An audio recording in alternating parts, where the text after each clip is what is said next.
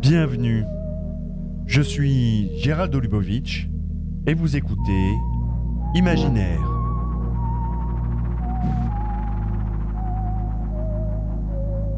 Un petit mot avant de commencer, ou plutôt un grand merci. Merci à vous qui prenez le temps de cette écoute, à vous qui tentez l'expérience et donnez une chance à ce podcast. Imaginaire part à la rencontre d'universitaires, de journalistes et d'intellectuels qui dépassent l'imaginaire qui entoure l'intelligence artificielle et la tech pour étudier leurs effets dans nos vies. Alors avant d'aller plus loin, je vous recommande de vous inscrire à Synth, la newsletter qui explore l'impact de l'IA dans nos vies et sur nos imaginaires en vous rendant sur synthmedia.fr. S-Y-N-T-H media.fr. N'oubliez pas non plus, si le podcast vous plaît, de lui donner la note maximum de 5 étoiles et de partager votre enthousiasme en commentaire. Retour dans le passé. Dans cet épisode, c'est un voyage à travers le temps auquel je vous invite. Imaginez l'ambiance. Une ambiance de la côte ouest des États-Unis dans les années 50-60, à l'époque de la Beat Generation. Kerouac et Burroughs viennent de créer leur mouvement littéraire. À San Francisco, le quartier de Haight-Ashbury accueille encore les beatniks. Les hippies ne les remplaceront que quelques années plus tard. Dans les rues, Chevrolet Bel Air et Chrysler Royal, peintes de rouge, de vert ou de bleu, naviguent aux abords du café Trieste, le lieu de rendez-vous des poètes et des intellectuels. C'est dans cette atmosphère que va naître la cybernétique, l'intelligence artificielle et l'ordinateur personnel. Nourrie des influences intellectuelles et religieuses que la contre-culture porte en elle, et alimentée par quelques cachets de LSD, les ingénieurs de la Silicon Valley vont donner vie à un petit monde qui va tout changer. L'utopie de créer des êtres augmentés et meilleurs capables de vivre dans un espace détaché des règles du monde traditionnel s'y développe. L'ordinateur devient un vecteur d'émancipation et ouvre la voie à de nouvelles mythologies. Si l'histoire renseigne le présent, c'est en revenant sur les premiers pas de la Silicon Valley, alors qu'elle se développe et qu'elle gagne sa puissance économique et intellectuelle, que nous pouvons mieux comprendre les enjeux de l'intelligence artificielle et les défis que nous pose la tech aujourd'hui. Julie Moméja est professeure associée à l'Université de Lorraine en études américaines et en études des médias. Sa recherche doctorale se concentre sur les pionniers et les penseurs des sphères de la contre-culture et de la cyberculture qui sont apparus à San Francisco. Elle se penche sur l'émergence de la technologie en tant qu'outil social sur un territoire enraciné dans les idéologies utopiques et libertaires. Julie a mené une étude approfondie sur l'interaction et l'intégration entre les communautés en ligne et hors ligne, s'étendant des années 1960 aux années 2010. Elle s'est concentrée sur l'évolution conjointe et durable des relations entre les humains et les machines, un processus stimulé par la mentalité unique prévalant dans la région de la baie de San Francisco. Cette recherche met en lumière comment les technologies numériques et les cultures communautaires se sont influencées mutuellement sur une période de 50 ans. C'est une histoire et un lien qui est euh, assez connu, bien sûr, euh, en Californie et dans la baie de San Francisco. Euh, mais donc, on se retrouve avec ce que j'appelle des, personnages ou des pionniers passerelles qui font le, lien entre ces deux mondes. notamment, bien sûr, Stewart Brand, qui a, qui a été euh, euh, décrit euh, brillamment par, par Fred Turner et puis avant lui par dans d'autres ouvrages comme ceux de, de, Stephen Levy, John Markoff ou encore Cathy Hefner. Et donc on a ces individus qui vont faire le lien entre la contre-culture locale qui est, qui est présente dès les années 30-40 avec des, des comment on pourrait dire, des, euh, pas un mouvement, mais des communautés un petit peu bohèmes qui ensuite vont, vont donner suite à, des communautés euh, beat, donc de Beat Generation. Et euh, cette Beat Generation, peu à peu, va, inspirer le, le mouvement hippie au, sens large, mais donc un mouvement contre-culturel avec des figures passerelles, donc comme Stuart Brand, qui lui a fait partie des, des Merry Pranksters, donc la communauté de Ken Kesey, qui a, qui a notamment écrit One Flew Over the Cuckoo's Nest. Mhm. et Brand. il y a eu un film avec. Ouais, avec Jack Nicholson, c'est ça. Avec Jack Nicholson, quelques, quelques, années plus tard. et donc, Brand va avoir cette, cette épiphanie au, au, LSD, donc sur un toit de North Beach, qui est le quartier de la Beat Generation à San Francisco. et il va avoir cette, cette épiphanie de, de, la Terre qui, qui est ronde, donc c'est comme si son son esprit se déplaçait. Et, euh, à cette époque-là, la, NASA déjà, euh, a, déjà lancé euh, plusieurs missions spatiales. Et Brand se demande mais pourquoi est-ce qu'on n'a pas encore vu de photos de la Terre tout entière? Et il va se lancer dans une, dans une quête, donc suite à ce voyage au LSD, il va se rendre sur les campus américains, vendre des, des petits badges posant euh, cette fameuse question et quelques années, donc on, se retrouve avec euh, cette fameuse euh, photo enfin publiée de, de, notre planète. Et tout ça va lancer bah, son World Catalogue, donc un catalogue très influent dans, dans, les milieux de la culture, mais aussi dans, dans les milieux locaux. Donc là, on touche au do-it-yourself, donc se débrouiller tout seul, qu'on soit chez soi ou qu'on soit au, milieu du euh, désert euh, dans, du Nouveau-Mexique euh, ou autre. Et donc, Brand, il va s'intéresser à tout, il va s'intéresser au système. Il est fan de Buckminster Fuller notamment. et il s'intéresse bien sûr de, très près au, début de l'informatique. Et, et, son catalogue va aussi ben, promouvoir tout ce qui a trait à la technique. Euh, il a aussi appartenu à une communauté euh, avant les pranksters qui s'appelait euh, USCO, qui, dès le, milieu des, années 60 et, même un petit peu avant, vont intégrer, comme les pranksters, ben, la technologie dans, dans, leur spectacle, dans leurs concerts, donc des systèmes de, de sonos, des, systèmes de, de lumière thromboscopique, etc on a déjà cette technologie qui est, qui est très présente. Une influence un peu particulière de la technologie qui est plutôt utilisée sur euh, son, son volet créatif que réellement sur un côté euh, purement euh, mathématique, serviciel, programmatique comme on, Oui, à cette époque-là, c'est ça, ouais, à cette époque-là, on est encore dans, dans, ce côté de on va utiliser la tech comme, comme outil pour améliorer notre expérience donc là, bien sûr, il y a ce lien très fort euh, avec, les drogues. On a, par exemple le Trips Festival euh, en 66 à San Francisco, qui c'est vraiment voilà, un mélange. Et d'ailleurs, l'affiche de ce festival, c'est euh, une espèce de, de, de, dessin psychédélique avec au centre une image d'un. Donc on est, vraiment dans cette intégration de la technologie dans la contre culture. Et euh, ce qu'il faut savoir, c'est que Brand, donc, il lance le catalogue en 1968. Et cette même année, euh, il participe euh, en tant que caméraman à la première démonstration publique de la souris d'ordinateur, qui a lieu entre, San Francisco et le, le, le, SRI, donc le Stanford Research Institute. Tout ça piloté par Douglas Engelbart, qui a reçu de euh, des fonds euh, de, DARPA, donc euh, l'organisme fédéral. Et donc, on voit donc encore une fois ce lien entre, contre-culture et, cyberculture dans, des événements comme celui-ci, par exemple, et puis dans d'autres groupes de, de la baie de San Francisco qui, qui intègrent voilà, cet aspect, ou qui du moins vont être influencés par la contre-culture. Tous n'ont pas pris euh, du, LSD, euh, certains sont des ingénieurs purs et durs, mais on est quand même dans, ce laboratoire de, la contre-culture qui est, euh, qui est tout autour. Ouais, donc dès le départ, en fait, il y a une émergence là de cette. Il y, a une, adoption par un certain volet d'ingénieurs, de gens qui viennent de la côte ouest. de, ces, de, ce, mode de, cette nouvelle culture.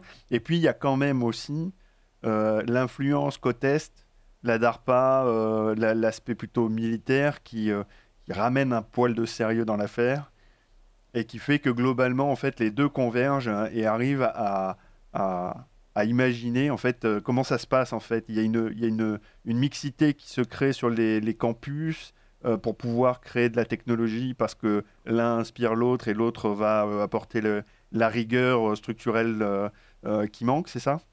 Oui, puis je, pense que tout ça se fait de manière assez naturelle et puis au-delà, au-delà des campus, tu vas avoir des, des groupes, des, des communautés d'individus qui vont se former euh, et je pense euh, notamment, euh, par exemple, au, Community Computer Center. Donc ça, c'est à, Menlo Park, qui est créé par un gars qui s'appelle Bob Albrecht, qui va ensuite créer, enfin, qui, a aussi créé une newsletter qui s'appelle le People's Computer, la People's Computer Company.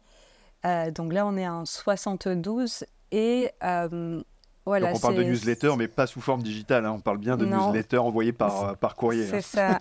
ouais, ouais, ouais. Et puis avec cette idée que l'ordinateur va venir euh, sauver euh, l'individu, va venir sauver la, société, et que l'ordinateur est cet outil d'empowerment, donc de, de, prise de pouvoir par le peuple et pour le, pour le peuple.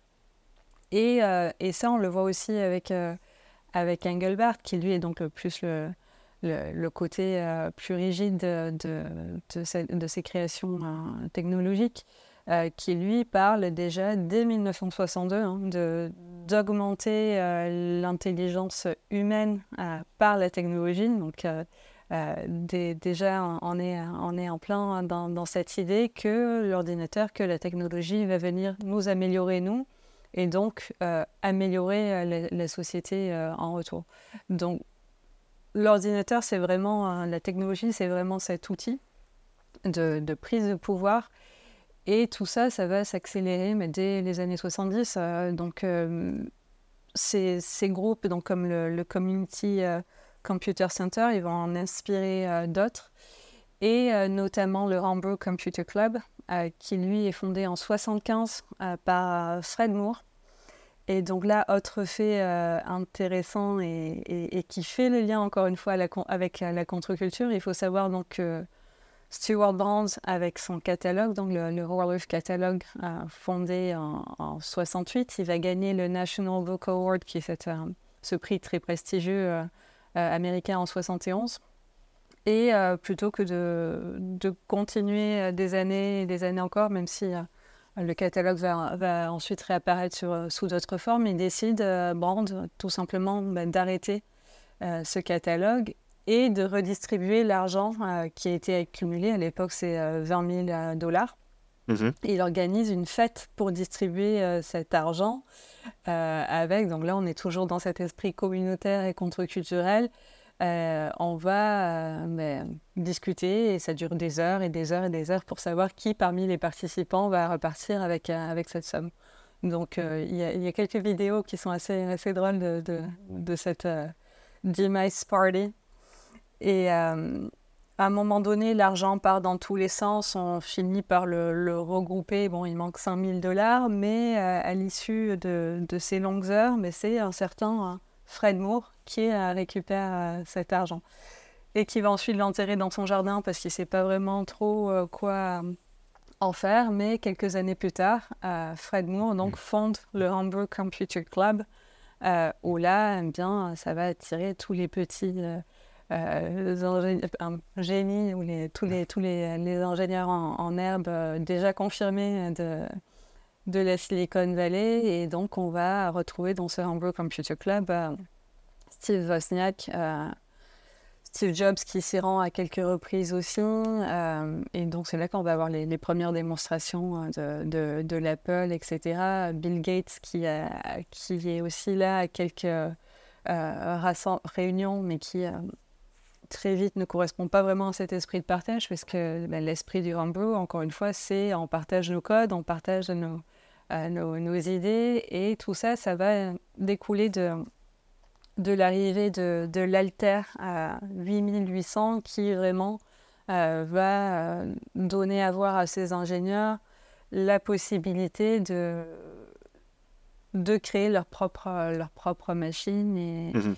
et d'avoir vraiment la main. Donc, encore une fois, tout ce côté do it yourself qui est ultra présent et qui répond aussi voilà, à une idée de d'outils euh, conviviaux. Ça, c'est euh, Ivan Illich qui, euh, qui développe cette idée de voilà, d'outils qu'on peut, qu'on peut moduler pour, pour les rendre conviviaux. Et donc, c'est une proximité, encore une fois, avec, avec l'homme. on a aussi Marshall McLuhan qui lui parlait de d'outils, de médias, pardon, de médias froids qu'on peut moduler, qu'on peut bidouiller euh, contrairement aux médias euh, chauds qui, qui, lui, restent euh, statiques et, qui n'appellent pas à une intervention de, de l'homme. Et donc, du coup, pour résumer, on, se retrouve à, un moment donné où il y a un peu de transhumanisme dans l'affaire, puisqu'on essaye de, On se dit que l'ordinateur va augmenter la capacité de l'homme à, à, raisonner, à, développer un peu son, son potentiel, on, va dire. Ça, ça c'est des choses qu'on retrouve mmh. encore aujourd'hui très très fort dans, dans, le discours, en, tout cas d'un certain nombre de, de, technologues de la, de la Silicon Valley. Il y a cet aspect qui finalement se retire un petit peu euh, euh, de l'affaire euh, LSD, etc., mais qui, qui, devient moins présent au fur et à mesure du temps. Mais en revanche, une, montée en puissance de l'interprétation politique, en fait, de, de, de, ce courant culturel qui en vient finalement à dans les années 80 à, et, même plus tard, en fait, on va dire avec, euh, avec l'arrivée d'Internet, à une vraie dimension, euh, euh, à une vraie conception de la, de la cyberculture et du cyberespace. comment ça se passe, là, cette espèce de transition entre justement où on arrive, il y a Internet qui débarque, et là, pour le coup, il y a une, verbalisation presque politique de, de, de cette affaire-là? Oui, tout à fait. on voit que bah, ce, côté, cet aspect politique, il est présent dès euh, le départ. Euh, pour faire un petit retour en arrière euh, aussi, avec le, Free Speech Movement de Berkeley, donc là c'est vraiment le, mouvement politique de, de l'université de Berkeley, avec bah, des étudiants qui ont participé, tu vois, aux luttes pour les droits civiques dans le sud des États-Unis. Hein. Euh, durant les étés précédents. Donc là, on est en 1964. Ils veulent pouvoir euh, euh, discuter de ces, de ces enjeux, de ces problèmes politiques et sociaux sur le campus. ils n'ont plus les autorisations pour, pas les autorisations pour, pour le faire. Et donc, parmi eux, il y a des figures comme Lee Felsenstein, qui est un ingénieur et qui, dès le départ, va lui aussi voir le, la technologie comme un outil politique qui va lui permettre euh, de, faire avancer euh, le, mouvement. Et bien avant Internet, on est, euh, en 1972-1973. il va faire partie d'un groupe qui s'appelle Resource One qui va lancer Community Memory, qui, moi, je, je, considère comme étant la, la première communauté euh, semi-virtuelle, parce que mhm. bien sûr, elle n'est pas en ligne, les gens ne peuvent pas y accéder depuis chez eux, mais ils vont se rendre chez un disquaire à Berkeley euh, pour, euh, pour taper des messages et, s'échanger des messages qui, qui, vont être sur cet ordinateur.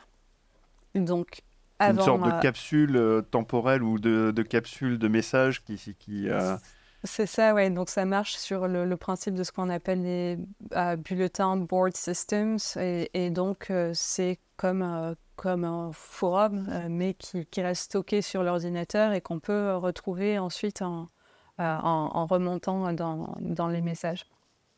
Donc, Felsenstein voit vraiment ce, ce, produit, cet outil, comme, comme, comme un une, possibilité de, de faire avancer la, cause politique. Euh, il, est, euh, il, a des affinités euh, communistes de par, de par sa famille aussi.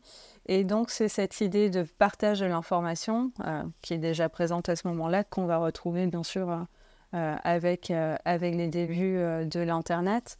Et cette, voilà, cet idéal de partage issu de, de la contre-culture notamment, avec qui va être rapidement mis à mal avec ben, les, premières intrusions, on va dire, du, gouvernement américain dans ce cyberespace qui jusque-là était, était une zone libre et une zone d'échange où on pouvait, on pouvait faire un petit peu tout ce qu'on voulait. Oui, c'est ça. Il y a quand même une espèce de conflit dès le départ où on se rend compte que en fait, il y a un espace qui est en train de naître.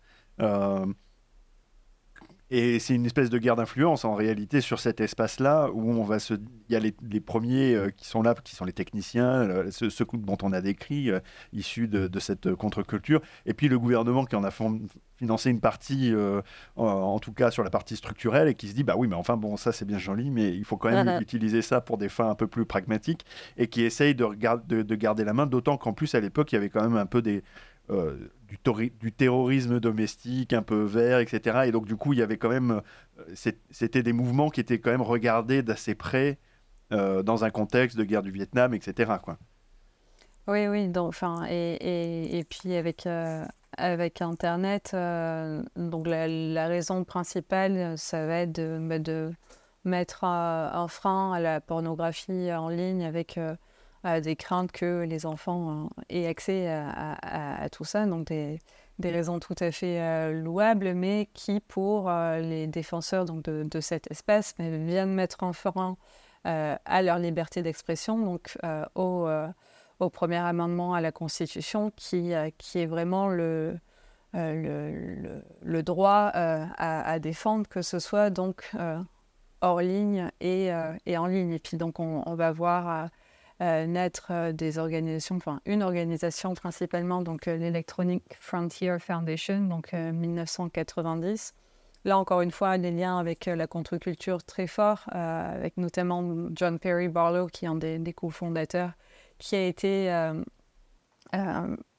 très, très proche de la contre-culture et qui a, qui a été parolier des, des, Grateful Dead. Et, et, donc, encore une fois, un lien avec, avec, avec toute cette cette époque-là. Et donc, mais le rôle de, l'IFF, ça va être de défendre les droits du citoyen en ligne euh, et donc faire en sorte que les, les lois appliquées euh, dans, dans, notre espace hors ligne soient, également appliquées euh, sur le, le, cyberespace. Tu, tu parlais de, de, messaging board où les gens allaient dans un lieu physique euh, poster des messages et puis repartaient. Et globalement, en fait, c'était toujours le même lieu, mais les gens se décalaient dans le temps pour récupérer les messages, lire, échanger, correspondre. Entre ce moment-là et le moment euh, où on voit Internet euh, débarquer dans nos vies, comment ça s'articule ce, ce, moment? On est, on est vraiment dans une, une progression assez Enfin voilà, on est dans une évolution euh, et on a d'autres systèmes d'échange qui, sont présents euh, avant euh, Internet et on a des communautés virtuelles qui vont exister avant Internet, donc dans le prolongement de, Community Memory. Et donc pour revenir à Brand notamment, en 1984-1985, il cofonde avec Larry Brilliant, euh, le WELL, donc le Earth Electronic Link, donc, qui découle de, du, catalogue et de cette idée de faire communauté, euh, avec pour but donc de, transposer cette, euh, communauté du catalogue en ligne et avec des échanges qui vont se faire via, via ordinateur, via modem. Euh, et euh, voilà, c'est une communauté qui, a, été euh, décrite par, plusieurs chercheurs, par plusieurs journalistes. donc, à nouveau, par Turner, par Markov, par Cathy Hefner, par Howard Ringgold aussi. Et c'est vraiment la première instance où des gens vont se, rencontrer en ligne avant, de se rencontrer hors ligne ça reste bien sûr principalement euh, influence, euh, vraiment important euh, dans, dans la baie de San Francisco, avec, avec des membres qui sont un petit peu plus éloignés. mais on est dans cette idée d'échange, de, partage d'informations qui est toujours très, très présente. Ça reste quelques milliers de membres. On est à 8000 membres, si ma mémoire est bonne, dans les, plus belles années de, la communauté. Hmm. Donc c'est un tout petit monde d'ingénieurs, quoi. D'ingénieurs et de, gens, de chercheurs et d'enseignants. De journalistes, de fans des Grateful Dead aussi, ils représentent une, grosse part de, cette communauté, mais les invitations ont été envoyées à, des journalistes de la baie, à des, intellectuels ou des, figures de, la culture et de la culture locale. Euh, mais aussi à des hackers, parce que 1984, euh, c'est la première Hackers Conférence. Brand est aussi un des organisateurs euh, avec, euh, avec d'autres, mais euh, c'est voilà, on, le retrouve vraiment sur, sur ces événements marquants, même si ce n'est pas lui qui a, qui a été un ingénieur, mais on va dire qu'il a été un ingénieur social d'une certaine manière à, à voir le, potentiel et, les, les, créations, les, innovations en cours, les repérer et, faire en sorte de mettre en, contact, euh, ou du moins de trouver des occasions de, rassembler ces, individus euh, sur euh, le territoire, qu'il soit donc le territoire hors ligne ou le, territoire virtuel. Aujourd'hui, quand on regarde le paysage, on est principalement sur des téléphones portables, principalement dans des environnements fermés. Comment on est passé d'un univers justement il y avait une inspiration à, développer euh, cette ouverture et à, faire profiter tout le monde de, ces bienfaits-là euh, de la technologie, à quelque chose d'hyper fermé. Euh, et quelque part, en fait, il y a une espèce de victoire même idéologique de l'un sur l'autre. Comment ça s'est construit ça? Oui, donc avec l'arrivée du, du, Web 2.0, on, assiste à une une commercialisation de la donnée qui est encore, encore plus euh, euh, frappante euh, que ce qu'elle avait pu être avec le, web, de, le, web premier. Et, et, donc, comme tout, ces, tout, ce nouveau, tout ce nouveau fonctionnement d'application et, et, donc le règne des, des GAFAN qui, qui, qui s'instaure, on a de plus en plus de mal à avoir mais voilà, une technologie conviviale, une technologie euh, do-it-yourself où on peut euh, nous-mêmes venir euh, bidouiller ou améliorer nos, programmes ou, nos, outils informatiques. Donc d'une certaine manière, on, revient à, une, un média chaud, donc dans le, sens macluhanien du, terme, où on se retrouve spectateur et sans pouvoir euh, améliorer, euh, euh, tout ça. Et, donc, une, commercialisation à outrance, une commodification surtout des, données aussi, parce que tout, toute information que l'on va déposer en ligne devient une commodité, devient une ressource pour, pour ces plateformes, et en sachant donc euh, bien sûr que tout accès qui qui est gratuit, toute plateforme qui est gratuite, euh, elle, elle, va monétiser euh, notre participation et donc avec tout ce que l'on entraîne entre, au niveau de, de, bah, l'économie, de, l'attention et, de, de, ce besoin de notre présence en ligne pour, pour pouvoir fonctionner. Et donc, voilà, des, plateformes qui, qui ne sont pas intéressés, euh, enfin, qui sont intéressés par le partage euh, des informations et de nos données, mais pas dans un but euh, de d'échange ou, de, de, partage au sens contre-culturel du terme, mais dans un but de, de capitalisation de, de, ces données échangées. Donc là, on a vraiment un, changement de paradigme par rapport à, cette valeur euh, de l'information euh, qui, qui n'est plus là dans, dans un but euh, d'échange pur et simple, mais dans un, un système capitaliste qui, qui permet à ces plateformes de, de, de continuer d'exister et, de, grandir aussi de, manière démesurée. Du coup, comment, qu'est-ce, qui subsiste aujourd'hui? Quand on regarde le paysage actuel Qu'est-ce qui subsiste vraiment de, cette, de cette contre-culture originelle des années 60, 70 qui, qui a poussé très très fort en fait, qui a propulsé même euh, l'ordinateur sur le devant de la scène euh, internationale, qui en a mis un quasiment dans toutes les maisons euh, de France, de Navarre, des États-Unis et ailleurs. Qu'est-ce qui subsiste de cette, de cette ambiance-là? Bah, chez les utilisateurs, il y a quand même toujours bah, cette idée, cette idée d'échange. Mais ça, est-ce que c'est vraiment contre-culturel C'est sans doute plus humain qu'autre chose. bien sûr, on a beaucoup d'entre nous ont, des, ordinateurs Apple chez eux. Ça, ça reste quand même un, héritage d'une certaine manière de, de la contre-culture. Euh, mais voilà, pareil, Apple, euh, c'est difficile de. On n'a plus ce côté euh, de, de l'outil modulable qui pouvait y avoir aussi.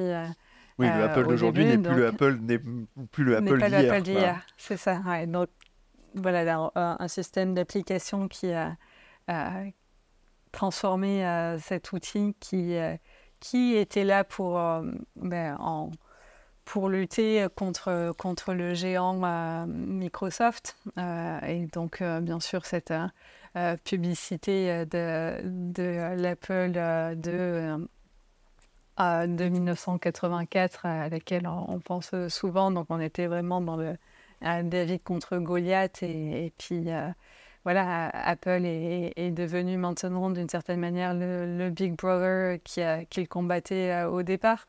Oui, puis il y avait ce euh, slogan Think Different aussi qui, qui, voulait vraiment dire quelque chose à l'époque. Et, cet appel aussi des, des figures de la contre-culture dans, dans leur publicité, des, notamment des, des, des, pubs avec euh, John Lennon euh, ou, ou, autre. Donc on était vraiment dans, dans ce côté euh, anti-technologie froide militaire. nous, on va vous proposer justement un outil do it yourself, un, outil cool hein, dans tous les sens du terme pour voilà, montrer que, qu'on est contre cette contre le, enfin, le gouvernement d'une certaine manière ou contre euh, le gouvernement à travers, à travers euh, Microsoft. Euh, et dans, dans l'ambiance, donc pour revenir à ta question, l'ambiance contre-culturelle dans la Silicon Valley aujourd'hui, elle n'est pas très palpable, je dirais. on va retrouver des événements qui, eux, sont issus de la contre-culture et, des événements auxquels participent les, travailleurs de la tech, et donc je pense bien sûr hein, euh, au festival euh, Burning Man, euh, qui lui est issu de, cette contre-culture, donc du,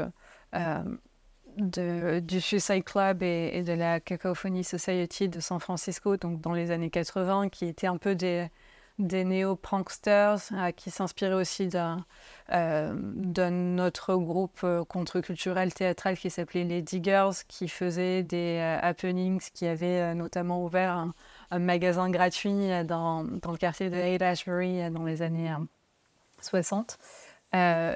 et donc, ce Burning Man, qui au départ est un petit rassemblement sur une, plage de, de, San Francisco, va devenir mm-hmm.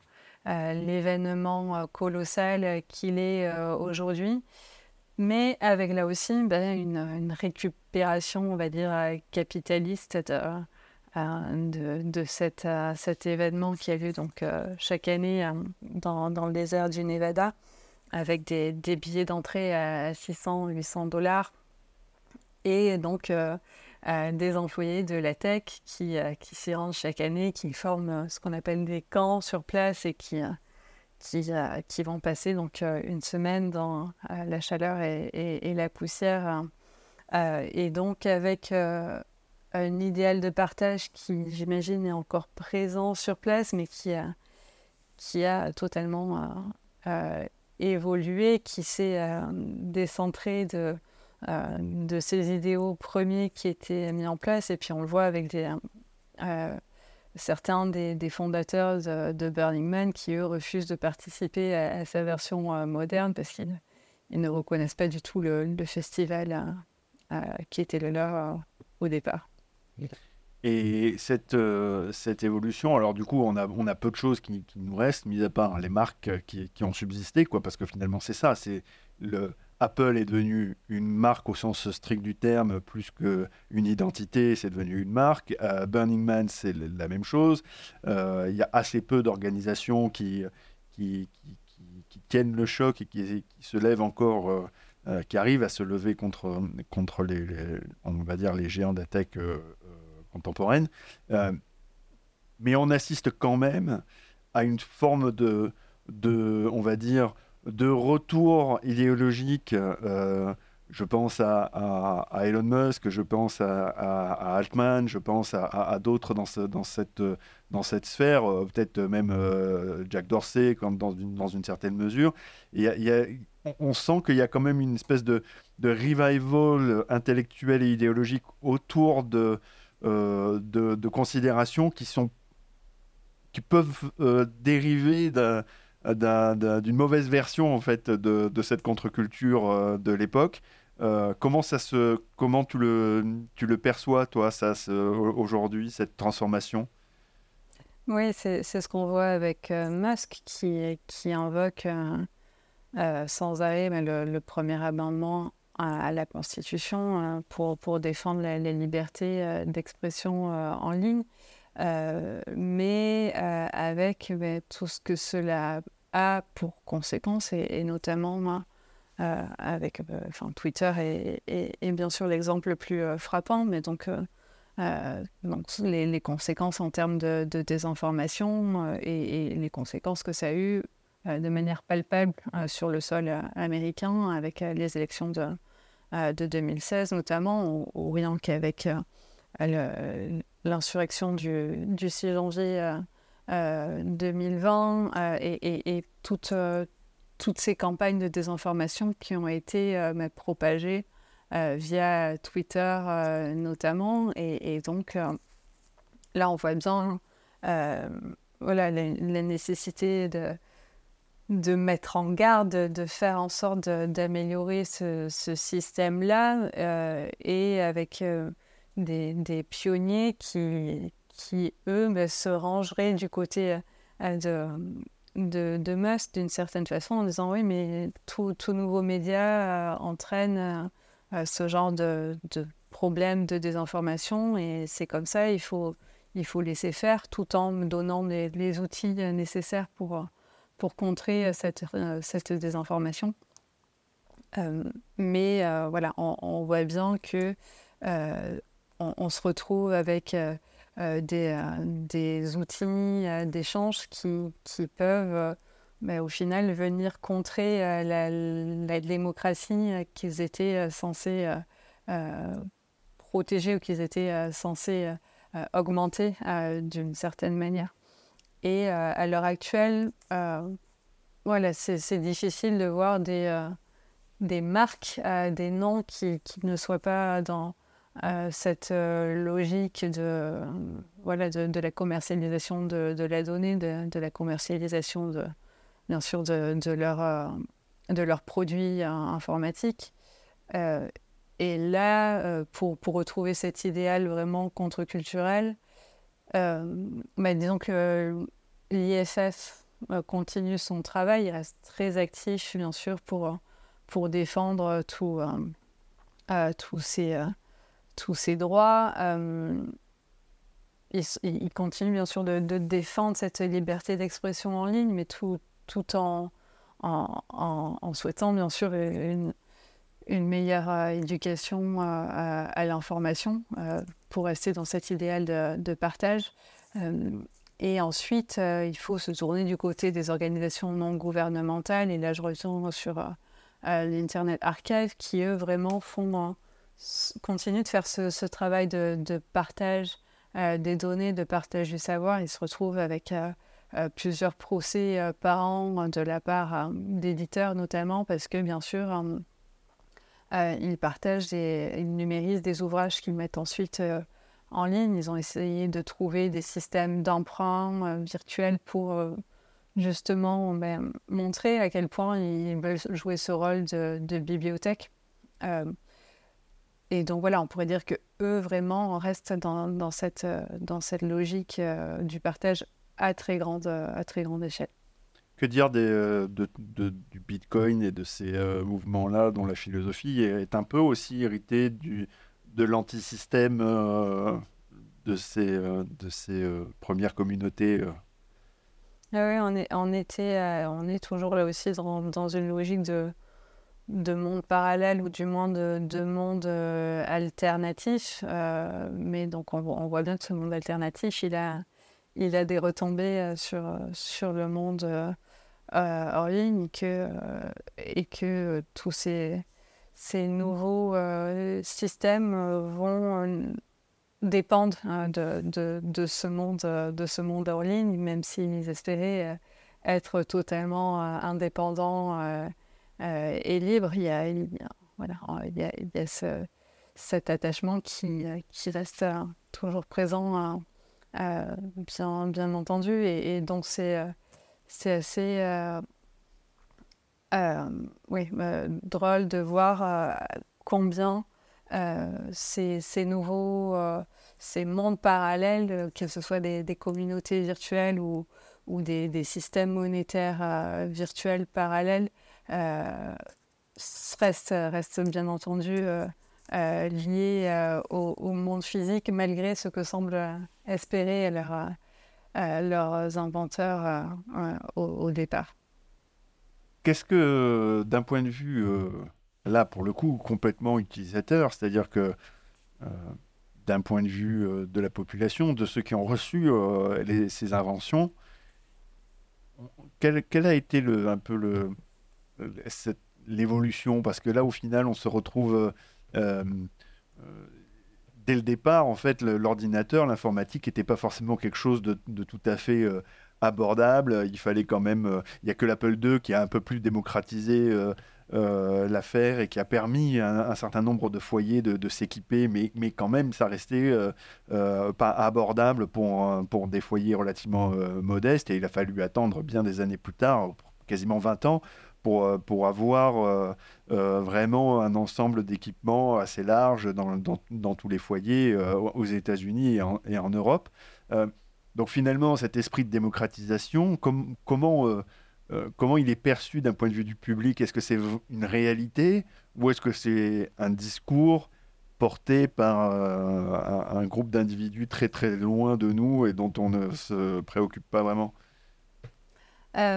Mais là, on est, vraiment sur euh, cette idée de la loi de Moore, de miniaturisation de, euh, de, la technologie qui, euh, qui se fait de manière exponentielle. Et, tout ça, bien sûr, on, ne peut que le constater, parce qu'on se retrouve maintenant hein, quasiment toutes et tous avec des mini-ordinateurs dans nos mains au quotidien.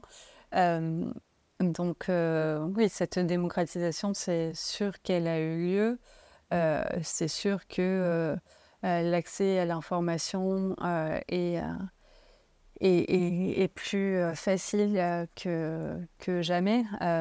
mais donc avec tout ce que cela entraîne en termes, encore une fois, de, désinformation, de, de partage d'informations sans vérification, et donc de de flou euh, qui se crée entre euh, l'information euh, réelle, on va dire, et, vérifiée, et, et des, informations que n'importe qui peut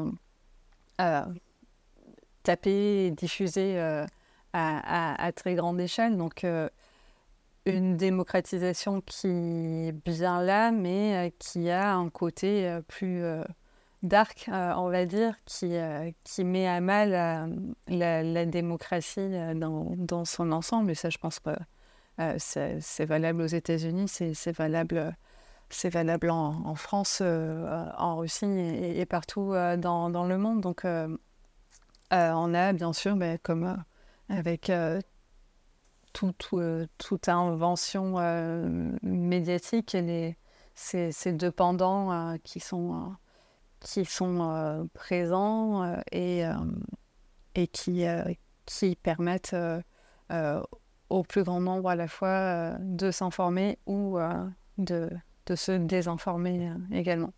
Mais du coup, est-ce que c'est pas un échec finalement de, toute cette idéologie-là qui a été développée, qui a été pensée, qui a été que, que, certains ont, ont, tenté d'essaimer et qui n'a jamais finalement réussi à percoler dans la, chez la plupart d'entre nous. Quoi.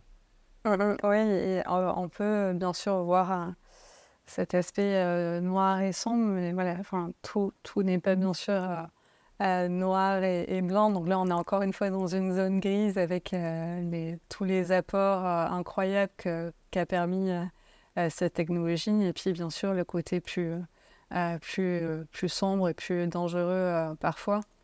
Mais c'est toujours assez surprenant ou, du moins ça, force à, sourire quand on se replonge dans les textes des années 60-70 avec ces, pionniers vraiment qui sont empreints de, de cyber-utopie et qui, pensent, qui espèrent, et, c'est tout à fait louable que, cette technologie va vraiment nous, nous libérer euh, de, de, de, tout, enfin de, de, tous les carcans euh, sociaux, politiques, etc. Euh, et puis donc même, même les écrits d'Engelbart où il, pense à cette, cette augmentation du, cerveau par, par la machine. Il y a aussi Ted Nelson qui, en 1974, écrit un livre qui est dans un, le format du, catalogue, du World Catalogue. Euh, donc ça s'appelle Computer Lib, euh, donc la libération de, de l'ordinateur ou, par l'ordinateur. Et, de l'autre côté, donc c'est un livre double. Euh, et si on, ouvre de, par l'autre couverture, c'est Dream Machines, donc les, les machines à, à, rêve. Et là, on est vraiment dans cette, dans cette utopie de, de l'ordinateur qui va venir nous nous sauver et, va venir vraiment euh, démocratiser euh, la, société euh, dans, dans, son ensemble. donc voilà, on a tous, ces, tous ces textes, tous ces idéaux premiers. C'est vrai que parfois ils semblent, ils bien loin, mais on peut encore ici et là retrouver certains, certains de ces côtés positifs, bien sûr, de, de, la technologie. Je pense bien sûr euh, aussi à, Wikipédia ou à YouTube. On est là dans ces logiques aussi, mais de, catalogue, de, partage, euh, du, meilleur comme du mauvais, bien sûr. Euh, mais on, a, on a quand même cette logique de, partage. Eh, l'histoire informe un peu le, le, futur. Qu'est-ce qu'on qu'est-ce qu'on peut imaginer là que, vont apporter ces mouvements-là? Euh, qui subsiste quand même en fait dans l'imaginaire de beaucoup euh, d'ingénieurs, de gens qui travaillent dans le numérique, dans la tech, euh, de, gens qui ont été inspirés, portés ou qui ont juste commencé à, utiliser ces outils-là à des périodes où effectivement ces, messages-là de partage, d'ouverture avaient, encore un peu de force. Qu'est-ce qu'on peut imaginer là euh, sur les, années qui arrivent, notamment à, travers cette, ce, développement de l'IA euh, qui, où il y a deux branches, il y a la branche euh, propriétaire puis la branche open source qui se développe fort.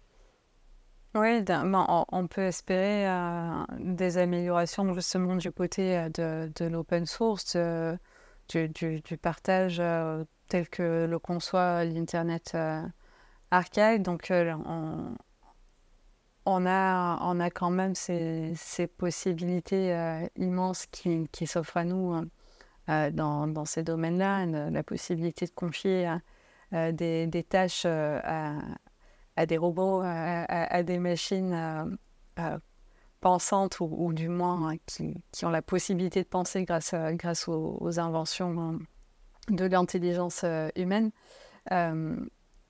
Donc reste, à savoir euh, dans, dans, quelle mesure tout ça, tout ça va, va évoluer.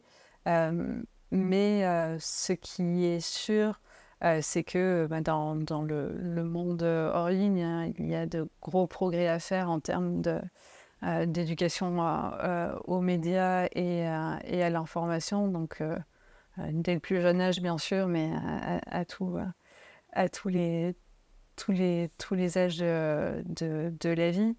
Et après, bon, reste à, reste à savoir comment bah, des, organismes comme, comme l'Internet Archive vont pouvoir vont pouvoir évoluer. donc, on reste bien sûr sur du, du tout numérique et c'est intéressant aussi de voir comment d'autres organisations non gouvernementales s'intéressent à la transmission sur, sur le long terme. Et, là, je pense à l'une des dernières créations ou co-créations de, de Stewart Band, et c'est la Long Now Foundation, qui eux ont vu le jour la même année que l'Internet Archive, euh, qui ont partagé des, bureaux à un moment donné, donc encore ces liens entre, euh, entre les organisations et les groupes locaux euh, qui, sont, qui sont très forts. donc les deux sont nés en 1996 avec bah, cette logique de, partage de l'information. Et là où l'Internet Archive s'est focalisé sur, sur le, la transmission dans, dans l'univers euh, numérique, donc avec son fondateur euh, Kill, euh, la Long Now Foundation, eux, se sont intéressés à la transmission sur le long terme. Donc, ça fait un petit peu écho au concept de, longue durée de, de Brodel. comment est-ce qu'on va pouvoir transmettre des informations aux générations futures? Donc, ils voient les choses en grand. ils, pensent sur une durée de, de 10 000 ans euh, donc, euh, c'est pas tout à fait du, transhumanisme, mais on s'intéresse quand même à. Plutôt le long-termisme là, qui, est. Oui, et, mais, mais plus euh, du coup, eux, parce que le, le, concept de long-termisme est, assez, assez récent, ça, ça, a quelques années seulement. Mhm. Eux, ils parlent de, de, penser sur le long terme, et donc depuis, depuis les années 90.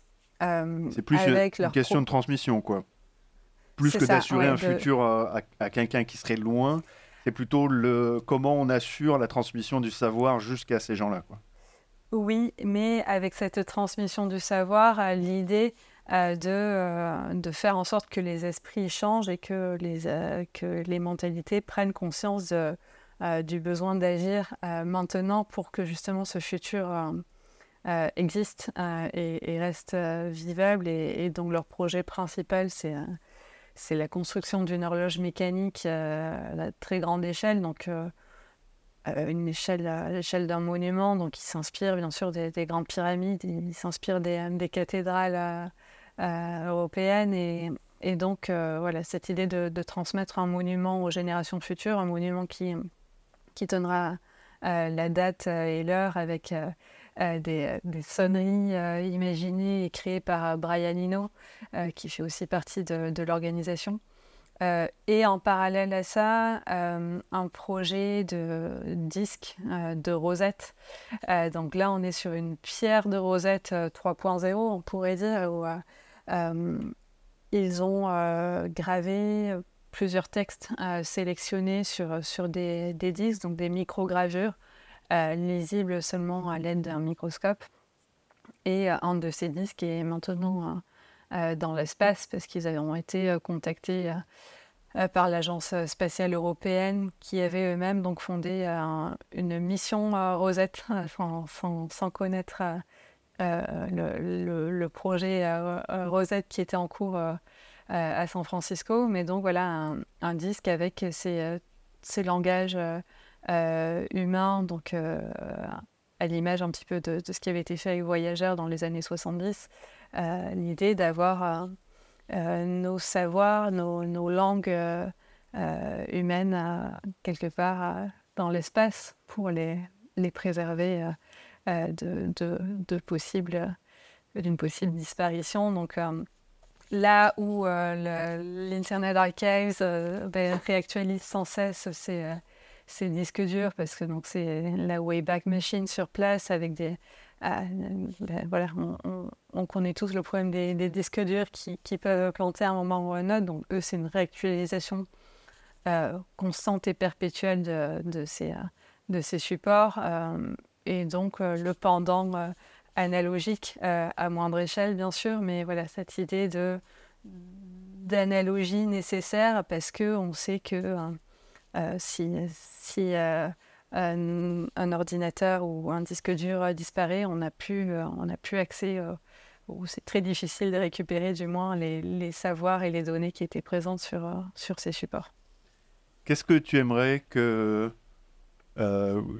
qu'on puisse changer dans l'imaginaire des gens, dans la, dans la tête des gens, pour donner de meilleures fondations à, à un numérique demain? Je pense que un des, un des problèmes, euh, et ça bien sûr c'est lié euh, à, l'histoire euh, des États-Unis,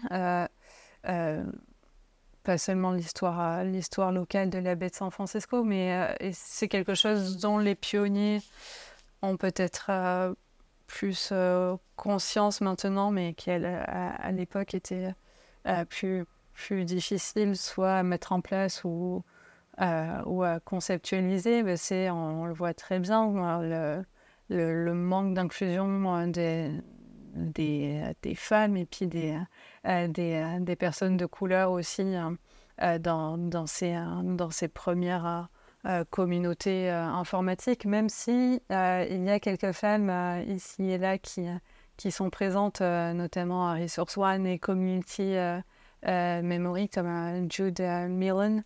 Euh, et, d'autres aussi euh, euh, qu'on retrouve de, mais de, manière très, très limitée. Et puis bien sûr, bah, avec l'histoire de la ségrégation raciale, même si on est en Californie, on n'a pas vraiment de, personnes afro-américaines présentes dans, dans, ces, dans ces groupes, avec euh, et encore aujourd'hui, même si ça, s'ouvre un petit peu, on a, quand même, euh, euh, ben, on a l'impression d'être face à des male clubs, donc c'est un milieu très, très masculin, très, très blanc du coup aussi, avec ben, tous, les, tous les biais que ça a pu créer, ou du moins une, voilà, une absence d'ouverture, même si de manière euh, euh, philosophique, l'ouverture